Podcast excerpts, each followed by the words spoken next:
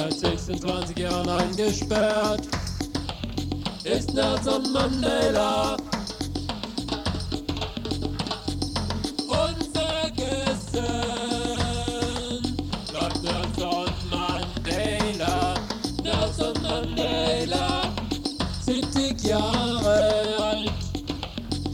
Nelson Mandela. Happy birthday to Nelson Mandela. Nelson Mandela hat Geburtstag, oh yeah, yeah, yeah. Nelson Mandela hat Geburtstag, oh yeah, yeah, yeah. Nelson Mandela, Nelson Mandela wird siebzig Jahre alt. Freiheit für Afrika und Nelson Mandela, wow, wow. Freiheit für Afrika und Nelson Mandela.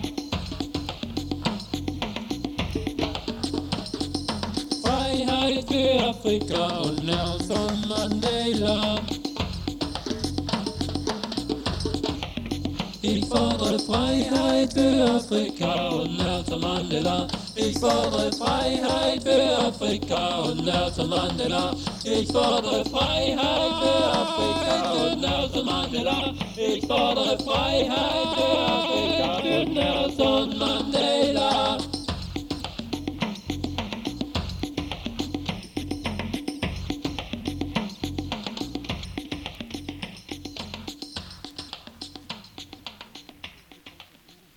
Das Stück kommt von Uhuru aus Freiburg zum Anlass von Nelson Mandelas siebzigsten Geburtstag. Es kommt jetzt die Rede von Nelson Mandela von neunzehnhundertvierundsechzig. Und zwar diese Rede äh, war die Rede zu seinem Prozess vor den südafrikanischen Richtern des südafrikanischen Regimes, als er damals verurteilt wurde zu lebenslänglich Knast, in, wo er jetzt noch im Gefängnis sitzt, in Südafrika im Pulsmoor. Ich bin der Angeklagte Nummer eins. Ich habe promoviert und als Rechtsanwalt in Johannesburg mehrere Jahre zusammen mit Oliver Tambo praktiziert.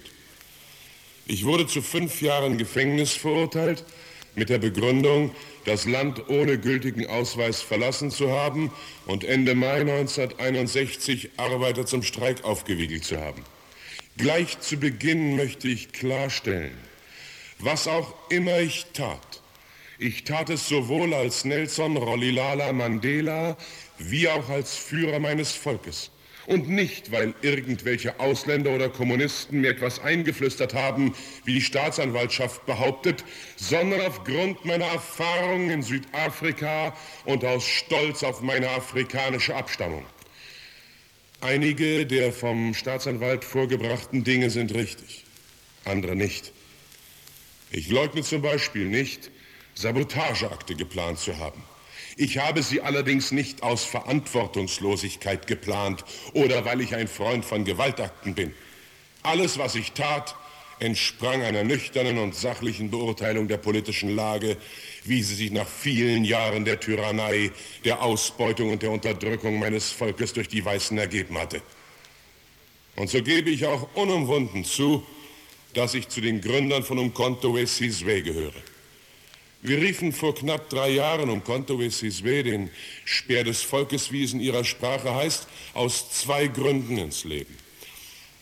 Zum einen, weil wir wussten, dass die immer brutalere Regierungspolitik unvermeidlich mit Gewaltakten der afrikanischen Bevölkerung beantwortet werden würde und dass ohne die Lenkung besonnener und verantwortungsbewusster Führer diese Volkswut zu Terrorausbrüchen führen musste, die zwischen den verschiedenen Rassen, die dieses Land bewohnen, mehr Hass und Bitterkeit säen würden als ein offener Krieg.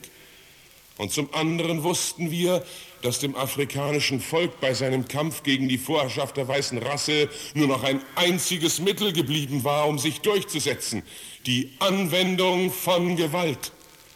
Die rassistischen Gesetze hatten es unmöglich gemacht, mit legalen Mitteln gegen die weiße Vorherrschaft zu kämpfen und hatten uns vor die Alternative gestellt, sich endgültig damit abzufinden, nur ein Mensch zweiter Klasse zu sein, oder aber der Regierung von vier Millionen Weißen über zwanzig Millionen Afrikaner die Stirn zu bieten und zu kämpfen. Bei unseren ersten Aktionen gegen die menschenverachtenden Rassegesetze wählten wir den Weg der Gewaltlosigkeit. Dann wurden neue Gesetze erlassen, die diesen Kampf der Gewaltlosigkeit unmöglich machten.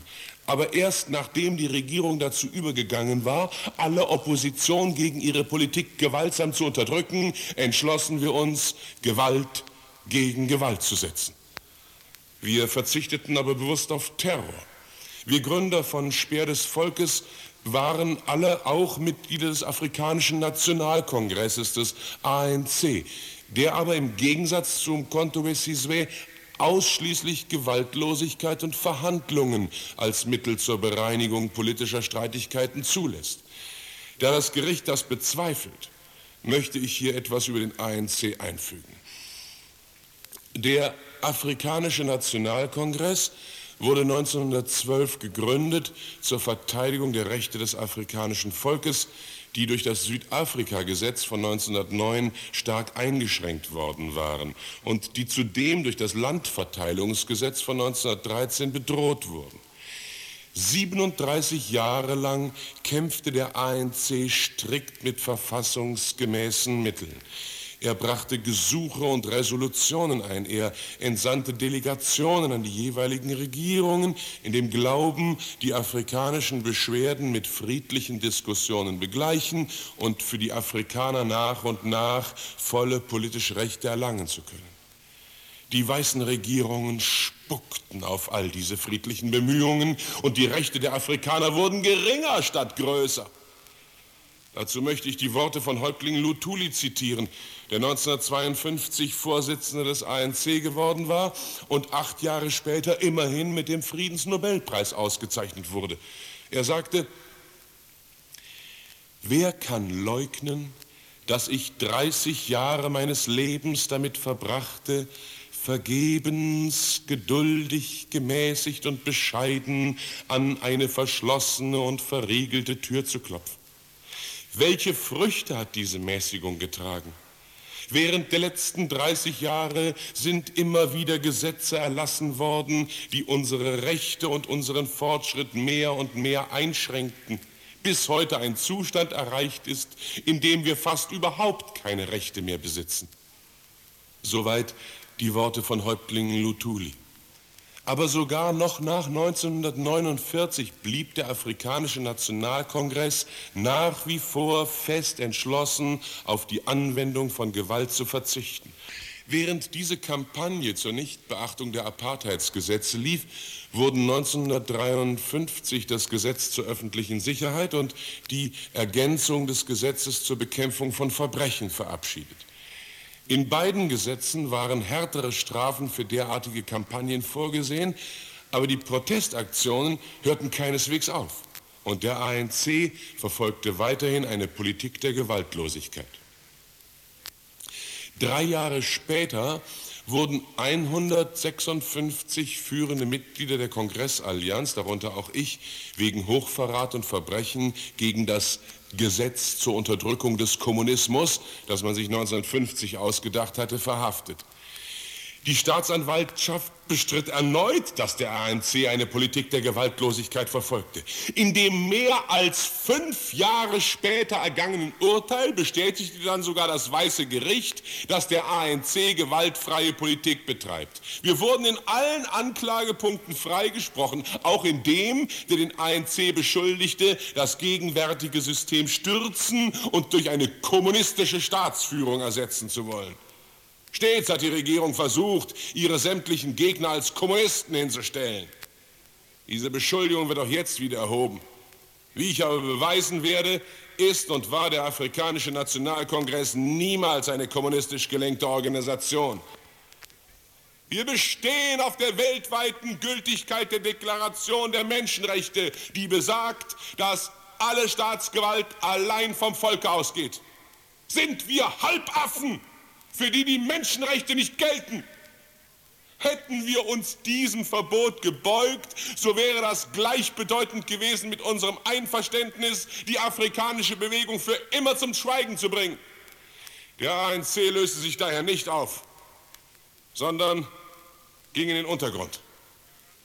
Denn wir hielten es geradezu für unsere Pflicht, den Afrikanischen Nationalkongress, der in fast fünfzigjähriger Arbeit aufgebaut worden war, am Leben zu erhalten. Und das soll auch in Zukunft so bleiben. Nicht, weil wir es so wollten, sondern weil die weiße Regierung uns keine andere Wahl ließ, schlugen wir diesen Weg ein. Wir mussten jetzt mit allen Mitteln kämpfen, um unser Volk, unsere Zukunft und unsere Freiheit zu verteidigen. In den weißen Zeitungen konnte man lesen, dass Sabotageakte mit dem Tod bestraft werden sollten. Wie konnten wir unter diesen Umständen die Afrikaner länger von Terrorakten zurückhalten, wenn dies wirklich zutraf? Vor diesen Problemen standen wir, und dies sind die Entscheidungen, die wir trafen. Aus Erfahrung waren wir davon überzeugt, dass ein offener Aufstand der Regierung zu viele Möglichkeiten bot, unsere Leute wahllos abzuschlachten. Aber gerade weil der Boden Südafrikas schon mit so viel Blut unschuldiger Afrikaner getränkt war, fühlten wir uns verpflichtet, auf weite Sicht hinaus Gewalt mit in unsere Pläne einzubeziehen, um uns gegen die weiße Gewalt verteidigen zu können. Falls Krieg unabwendbar war, wollten wir ihn unter den für unser Volk günstigsten Bedingungen führen. Die Guerillakriegsführung war für uns das günstigste und bedeutete für Menschenleben auf beiden Seiten das geringste Risiko. Wir beschlossen daher in unseren Plänen für die Zukunft, die Möglichkeit der Guerillakriegführung ins Auge zu fassen. Eine Woge von Sympathie brachte man unserer Sache entgegen und die Führer Afrikas versprachen, uns zu helfen. Der ganze Erdteil war sich einig in seiner Haltung gegen das weiße Südafrika. So viel da. Um auf das ideologische Bekenntnis des A N C zurückzukommen, es ist und war zu allen Zeiten das Bekenntnis zum afrikanischen Nationalismus. Der afrikanische Nationalismus findet seinen Niederschlag nicht in dem Schrei, jagt den weißen Mann ins Meer. Der afrikanische Nationalismus im Sinne des A N C will, dass das afrikanische Volk in seinem eigenen Lande Freiheit und Erfüllung finden möge. Die Freiheitscharta ist das wichtigste politische Dokument des A N C. Sie entspricht bestimmt nicht dem Programm eines sozialistischen Staates. Und wenn Sie sie lesen würden, würden Sie das sehr schnell feststellen. Sie fordert zwar eine Neueinteilung, aber keineswegs die Nationalisierung von Grund und Boden. Sie sieht natürlich eine Nationalisierung der Minen, Banken und Monopolindustrien vor, aber einzig und allein, weil sich die großen Monopole vollständig in den Händen einer einzigen Rasse befinden. Die Aufhebung des Gesetzes, das Afrikanern zum Beispiel den Besitz von Goldminen verbietet, bliebe eine leere Geste, solange sämtliche Goldminen sich in den Händen europäischer Gesellschaften befinden. In diesem Punkt entspricht die Politik des Afrikanischen Nationalkongresses sogar der Politik ihrer eigenen burischen Nationalpartei, zu deren Programmpunkten schon seit Jahrzehnten die Nationalisierung der Goldminen gehört, die seit ewigen Zeiten von ausländischem Kapital kontrolliert werden. Es stimmt, dass der A N C und die Kommunistische Partei sehr oft eng zusammenarbeiten. Nun gut, Zusammenarbeit bedeutet aber lediglich das Vorhandensein eines gemeinsamen Zieles. In diesem Fall ist es die Beseitigung der Vorherrschaft der weißen Rasse und beweist noch keineswegs eine vollständige Übereinstimmung der Interessen. Es gibt viele derartige Beispiele in der Weltgeschichte. Eines der besten stellt vielleicht die Zusammenarbeit zwischen Großbritannien, den U S A und der U D S S R in ihrem gemeinsamen Kampf gegen Hitler dar. Niemand außer diesem Hitler selbst hätte gewagt zu erklären, dass Churchill oder Roosevelt dadurch Kommunisten oder Werkzeuge des Kommunismus oder dass England und Amerika zu Handlanger der kommunistischen Weltrevolution geworden wären. Weißen Südafrikanern, die ein in Fleisch und Blut übergegangenes Vorurteil gegenüber dem Kommunismus haben, wird es vielleicht schwerfallen zu verstehen, warum erfahrene und zum Teil sogar konservative afrikanische Politiker die Kommunisten so bereitwillig als Bundesgenossen akzeptieren. Für uns liegt der Grund aber offen auf der Hand. Für Menschen, die gegen ihre Unterdrücker kämpfen, bedeuten theoretische Unterschiede einen Luxus, den sie sich einfach in diesem Stadium nicht leisten können.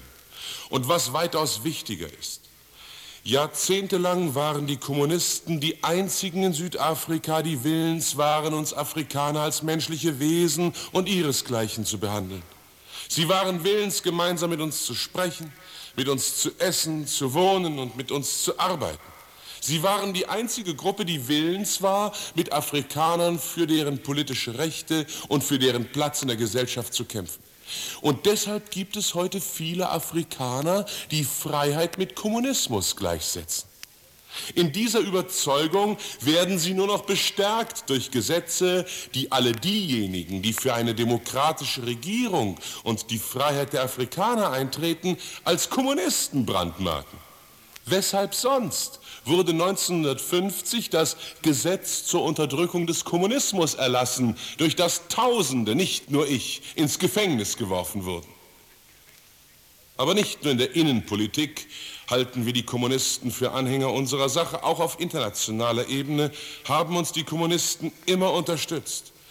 In den Vereinten Nationen und anderen Institutionen der Welt war es immer der kommunistische Block, der den afroasiatischen Kampf gegen den Kolonialismus unterstützte. Und oft brachten sie unserer Zwangslage mehr Verständnis entgegen als die meisten der Westmächte. Obwohl die Politik der Apartheid allgemein verdammt wird, erheben die kommunistischen Länder lauter ihre Stimme dagegen als die kapitalistischen. Ich komme nun auf meine eigene Sicht der Welt zu sprechen. Dass ich kein Kommunist bin, habe ich bereits gesagt.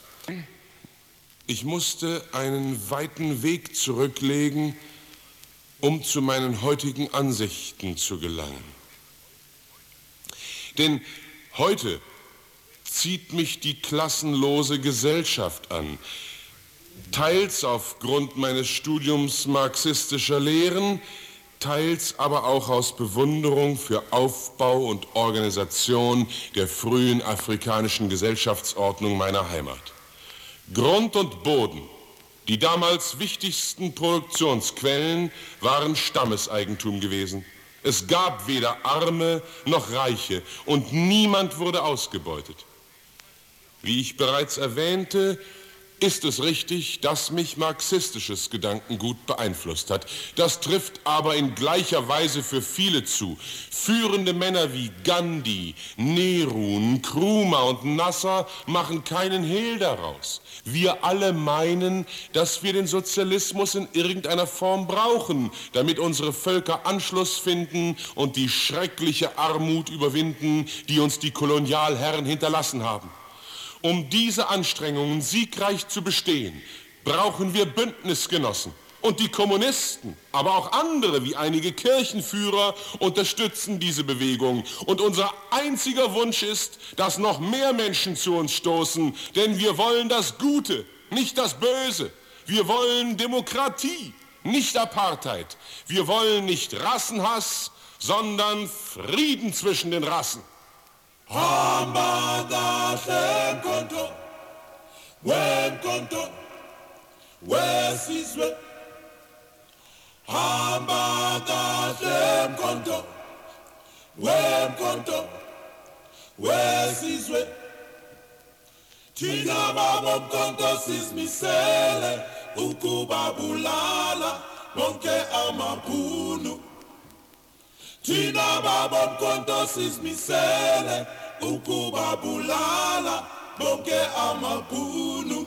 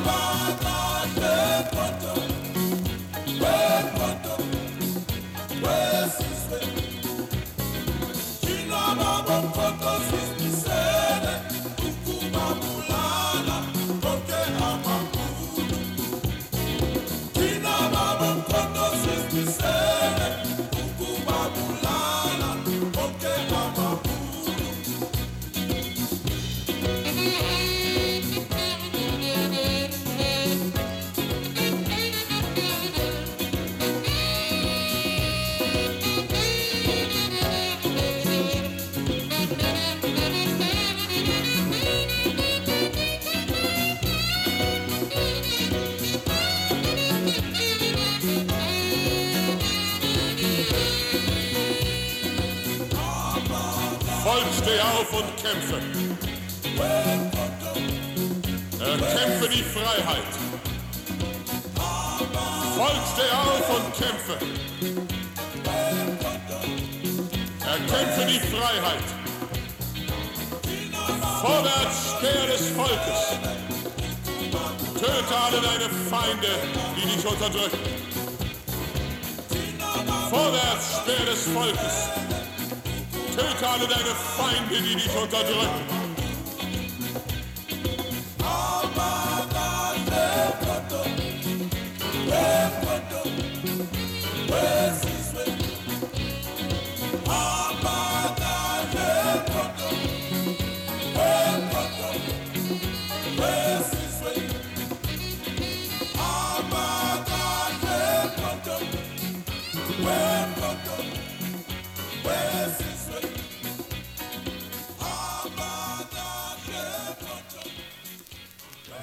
Gesprochen. Also. Nein, das ist die Rede.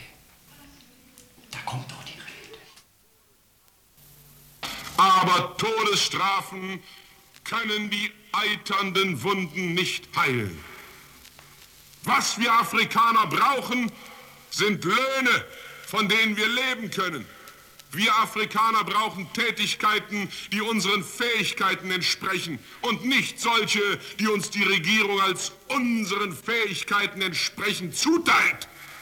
Wir Afrikaner wollen dort wohnen, wo wir Arbeit finden können und nicht aus einem Gebiet ausgewiesen werden, nur weil wir dort nicht geboren sind.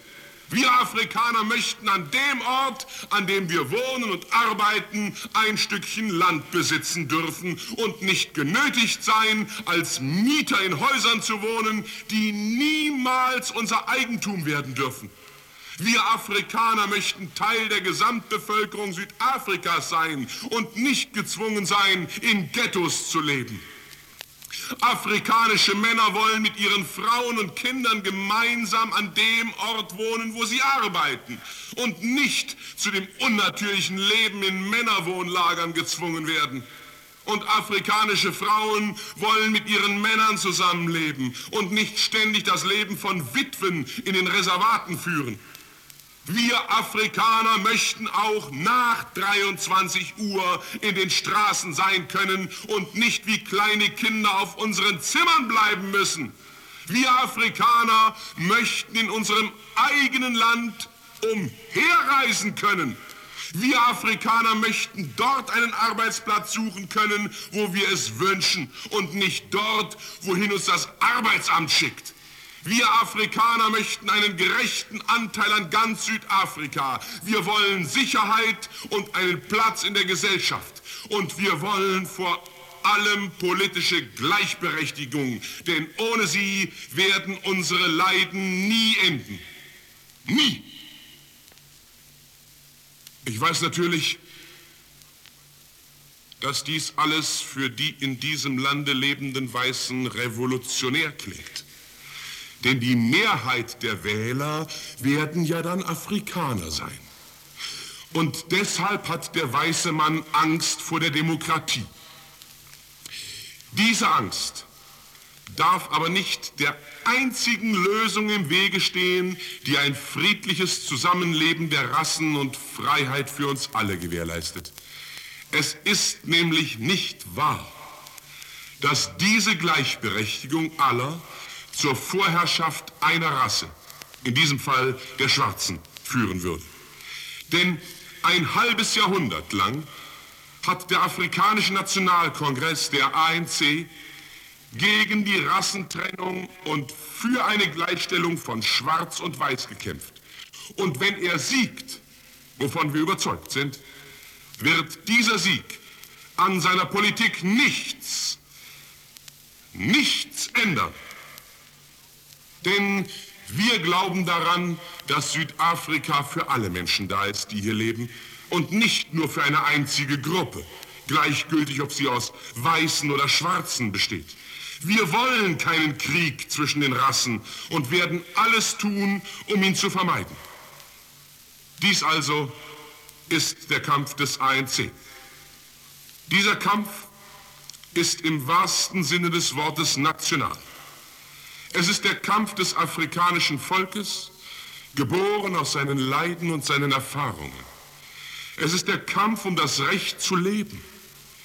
Diesem Kampf habe ich nicht nur mein bisheriges, sondern auch mein zukünftiges Leben gewidmet.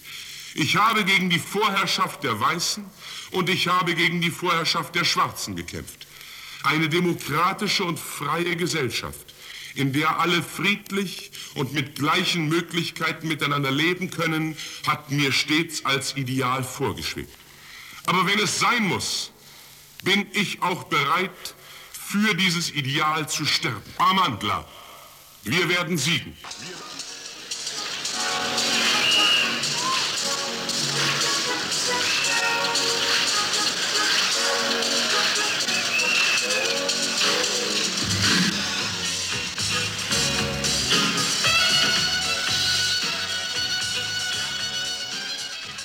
Ja, das ist die Luft. Das ist die Musik aus dem Londoner Wembley Stadium live zum Mandela-Konzert, siebzehnten Geburtstag. Zuvor in der Rede hörten wir ein Stück vom Umkhonto we Sizwe, dem bewaffneten militärischen Flügel des A N C, Hambakale. Wir werden also zurückkommen, wir werden siegen. Ja, und gesprochen wurde die Rede von Nelson Mandela von Lutz Görner. So, und jetzt machen wir so weiter, dass wir jetzt erst ein bisschen Musik machen, sodass auch die Möglichkeit, die wir zu Anfang gesagt haben, dass ihr anrufen könnt, besteht. Und zwar, ich sage nochmal kurz Telefon, Vorwahl von Freiburg null sieben sechs eins und dann die Nummer von dem Studio ist dann drei eins null zwei acht. Nochmal die Nummer null sieben sechs eins drei eins null zwei acht. Ja, wir machen weiter mit einer Platte von Johnny Clegg und Savuka und spielen daraus das Titelstück Third World Child.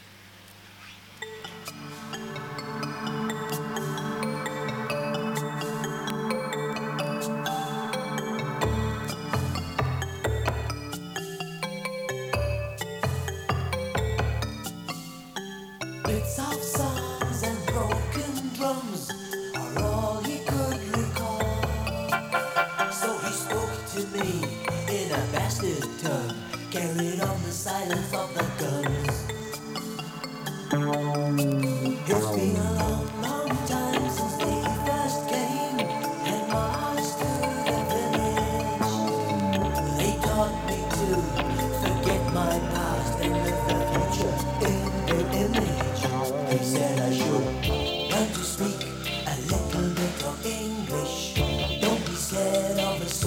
you.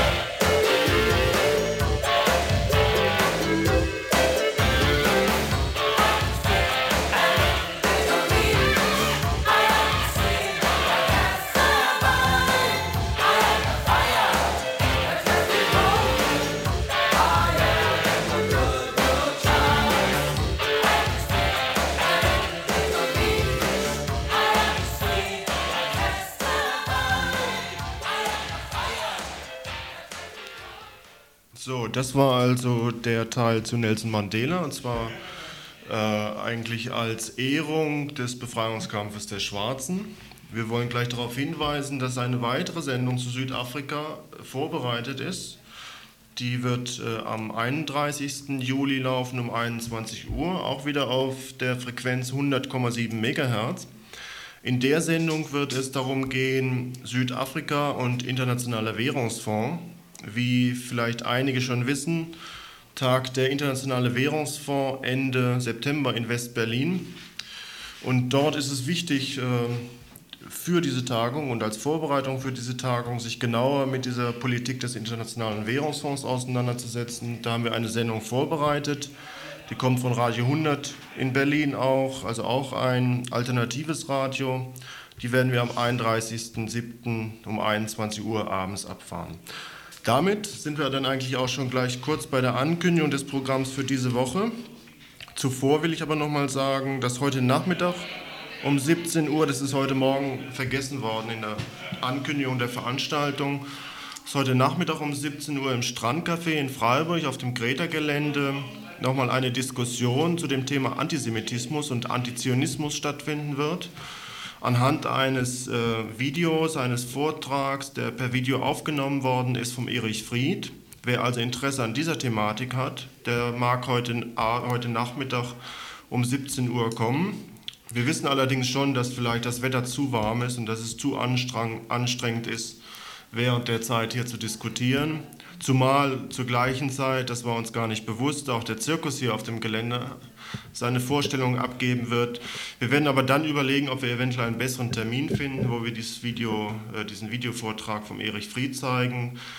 Jedenfalls gibt es ein starkes Interesse, zu diesem Thema nochmal eine Diskussion zu führen. Das wäre kurz der Veranstaltungshinweis für heute Nachmittag. Ja, und dann kommen wir gleich zum Programm der Internationalismusredaktion von Radio Dreieckland. Morgen Abend um einundzwanzig Uhr melden wir uns auch, und zwar dieses Mal über die Situation in den Knästen Israels. Ein äh, Thema, wo anderweitig sicherlich immer wieder in der Presse ist, durch die Antifahrer der Palästinenser, den palästinensischen Befreiungskampf. Äh, die Kneste sind meistens dabei ausgespart. Dazu also morgen Abend um einundzwanzig Uhr eine Sendung auf hundert Komma sieben Megahertz. Und am Montag dann gleich ebenfalls um einundzwanzig Uhr eine Sendung mit einer Buchbesprechung eines soeben erschienenen und nächstens in den Läden ausliegenden Buchs, das Attentat von Lapenka. Manche erinnern sich vielleicht noch an das Attentat gegen Eden Pastora, einen der Kontrakämpfer gegen die Sandinisten in Nicaragua. Die Hintergründe dazu und Ähnliches sind in diesem Buch aufgezählt und akribisch recherchiert, dazu eine Buchbesprechung und außerdem Eine, eine Besprechung der neuesten Veröffentlichung der Vivili-Gruppe in Freiburg. Dies also dann, am Sonntag, Montag um einundzwanzig Uhr. Dann geht es weiter, das ist also der nächste Termin, und das sind auch jeweils immer schon regelmäßige Termine. Sonntag einundzwanzig Uhr, Montag einundzwanzig Uhr, also der nächste Termin ist dann Dienstag einundzwanzig Uhr. Dort wird das Chile-Komitee eine Sendung äh, vorbereiten, und zwar Ähm, wie vielleicht auch einige gehört haben, es gab kürzlich eine Demonstration zu den Todesurteilen in Südafrika. In Chile gibt es eine ähnliche Situation, dort stehen auch Todesurteile bevor, und äh, dort gibt es inzwischen auch eine öffentliche Kampagne. Wie man vielleicht in der Zeitung gelesen hat, hat sich inzwischen selbst die Bundesregierung bei der äh, Pinochet-Diktatur in Chile zu Wort gemeldet, um darauf hinzuwirken, dass diese Todesurteile nicht verhängt werden. Als Dienstag einundzwanzig Uhr eine Sendung des Chile-Komitees zu den Todesurteilen. Dann Freitag vermutlich zwanzig Uhr dreißig, da sind wir auch noch nicht ganz sicher. Freitag zwanzig Uhr dreißig ist vorgesehen eine Sendung des Flüchtlingsrates aus Freiburg. Und zwar, äh, der Flüchtlingsrat stellt seine Arbeit vor, erzählt was zu seinem Selbstverständnis. Und, ähm, zu den letzten Vorfällen, zum einen in ja. Gundelfingen, den Angriff auf das Ausländerheim dort, und auch den Vorfällen hier in Freiburg äh, mit den Flüchtlings-, mit den Asylbewerbern in der Idinger Straße und Kabler Straße. Gut, das ist soweit erstmal das Programm für die kommende Woche der Internationalismusredaktion. Dann können wir eigentlich gleich auch noch sagen, äh, Internationalismusredaktion trifft sich montags um achtzehn Uhr in der Aktion Dritte Welt in der Kronstraße sechzehn im Hinterhaus. Mon und damit sind wir montags, eigentlich schon montags um achtzehn Uhr, Uhr. Äh, mittendrin in der Vorstellung unserer Redaktion. Äh, dass wir uns in der A D W treffen, ist nicht von ungefähr. Die Aktion Dritte Welt ist hier das Zentrum, wo Dritte Welt äh, Arbeit koordiniert wird. Diese Infrastruktur können wir uns zum einen zunutze zu machen. Zum anderen äh, ergänzen wir dadurch die A D W mit einem neuen aktuellen Medium, nämlich das Radio.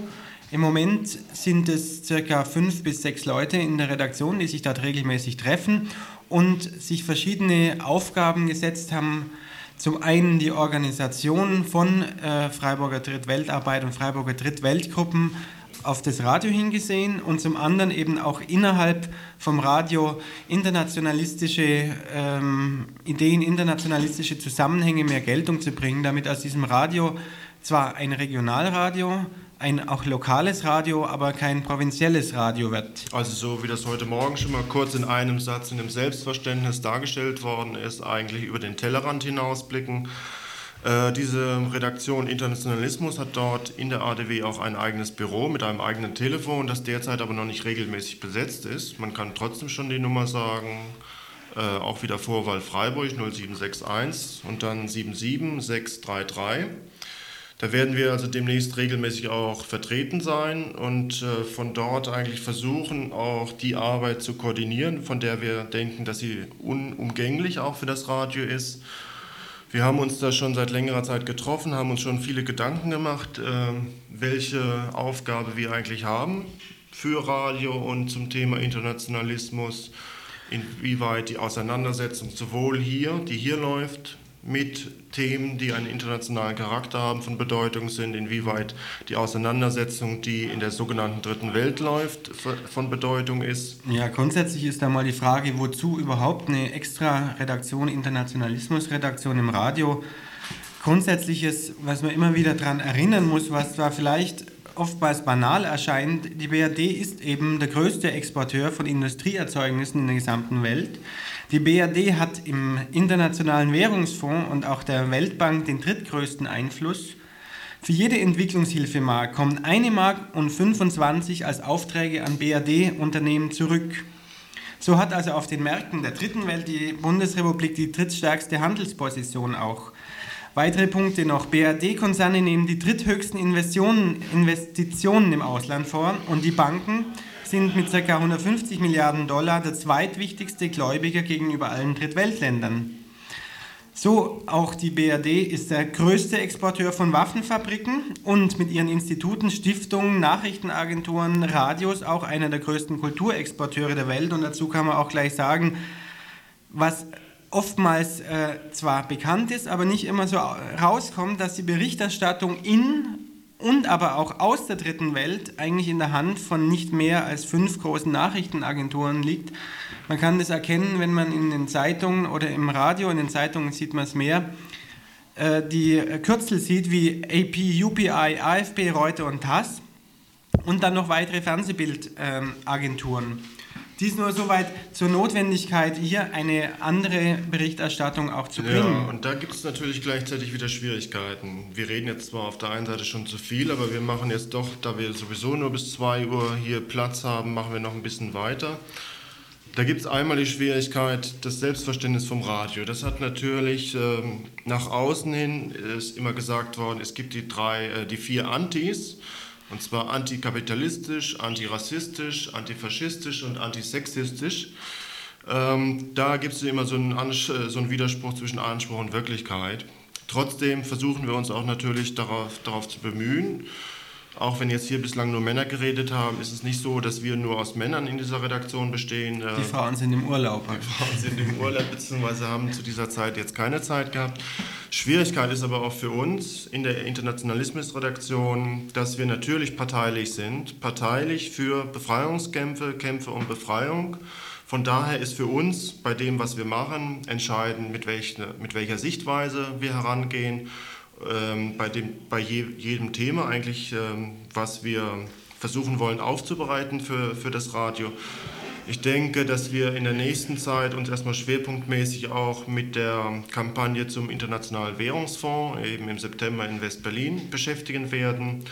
Dort gibt es sehr viele Diskussionen, dort sind auch schon sehr viele Veranstaltungen, auch hier in der B R D gelaufen, zu der Problematik der sogenannten Dritten Welt und Internationaler Währungsfonds und inwieweit es eigentlich eine Bedeutung hat von hier, dem Ganzen ein bisschen Dampf zu machen. Ne? Dann bemühen wir uns auch, die Kontakte, die bereits bestehen, aufrechtzuerhalten bzw. noch aufzubauen, zum Beispiel zu Organisationen, Bewegungen wie der F M L N in Salvador oder in anderen Ländern. Hierzu vor allen Dingen zu den Organisationen, die uns nahestehen, wie den Radios der Befreiungsbewegungen, Radio Freedom aus Südafrika oder Radio Venceremos, die im Herbst eine große Kampagne starten. Und damit sind wir vielleicht auch schon ein bisschen an den Themenschwerpunkten bzw. der Art der Sendungen. Es soll nicht nur Laber-Gequatsch-Sendungen sein, wie es so heute wie vielleicht jetzt, so ja. erscheint, was ja. einfach so viel zu sagen ja. gibt nach so langer Zeit, wo nicht gesendet werden ich konnte. Ich denke auch, dass wir in den einzelnen Sendungen nochmal jeweils speziell auf diese Problematik von Sendungen und der Sichtweise werden eingehen. Das wird man an den, Beispiel, an den Beispielen dann mitkriegen. Wir machen jetzt noch mal kurz Musik, weil um zwei ist sowieso Schluss. Und dann wird noch mal das Programm für heute Abend angesagt. Und dann ähm, machen wir jetzt für heute erstmal von diesem Teil auch Schluss. Ja, und ja, was wir, kommt jetzt an Musik? Ja, wir gehen jetzt noch mal zurück nach Südafrika und zwar mit einem Interpreten, der heißt Muswaki Mbuli. Der sitzt mittlerweile im Knast, habe ich mir sagen lassen, wegen genau dieser Platte, die ich in den Händen habe. Die könnt ihr bei Pläne kriegen. Das ist also ein linker Musikverlag, das heißt, jeder linke Buchladen Freiburgs oder auch sonst wo müsste das haben. Sollte sein. Die Platte heißt Change is Pain und da will ich das Stück laufen lassen, The Drumbeats.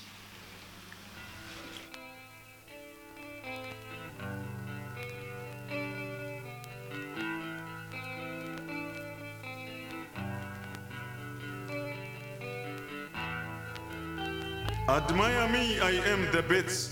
From the conga drums of Tabazimbi, I convey royal messages to the people. Listen to the rhythm, listen to the beats. From Congo River to the great ocean, I am like a telex of culture, flowing messages through the beatings of the drums. From frosty land to cold land, I am the beat from the conga drums of Tabazimbi.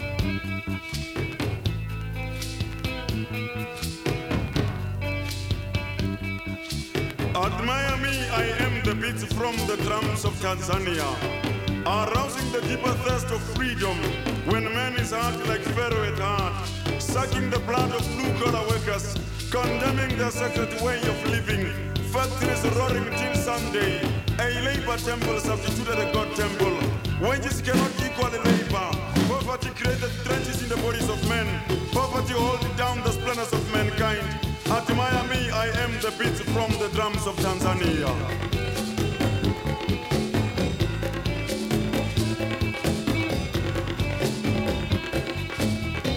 I am the conga drums placing the borders of Luanda, uprooting the investment of hunger on earth, desolating institutions of tyranny by the dynamites of socialism. All shall lead to a common ocean, for the people shall share the wealth of the country. This is the duplicate of the law in exile, the law that prevented men from the pitfall to tumble the people. In unity there is strength, in action there is victory. Admire me, I am the conga drums placed in the borders of Luanda. I am the roaring beats from the distant drums of Dar es Salaam, unfolding the scroll to the people, unveiling the law in exile, the law comfort and security, the outgoing concern of the people, uprooting the roots of evil, perpetrated by beautiful angels of darkness against the angels of change. Admire me, I am the beat from the distant drums of Dar es Salaam.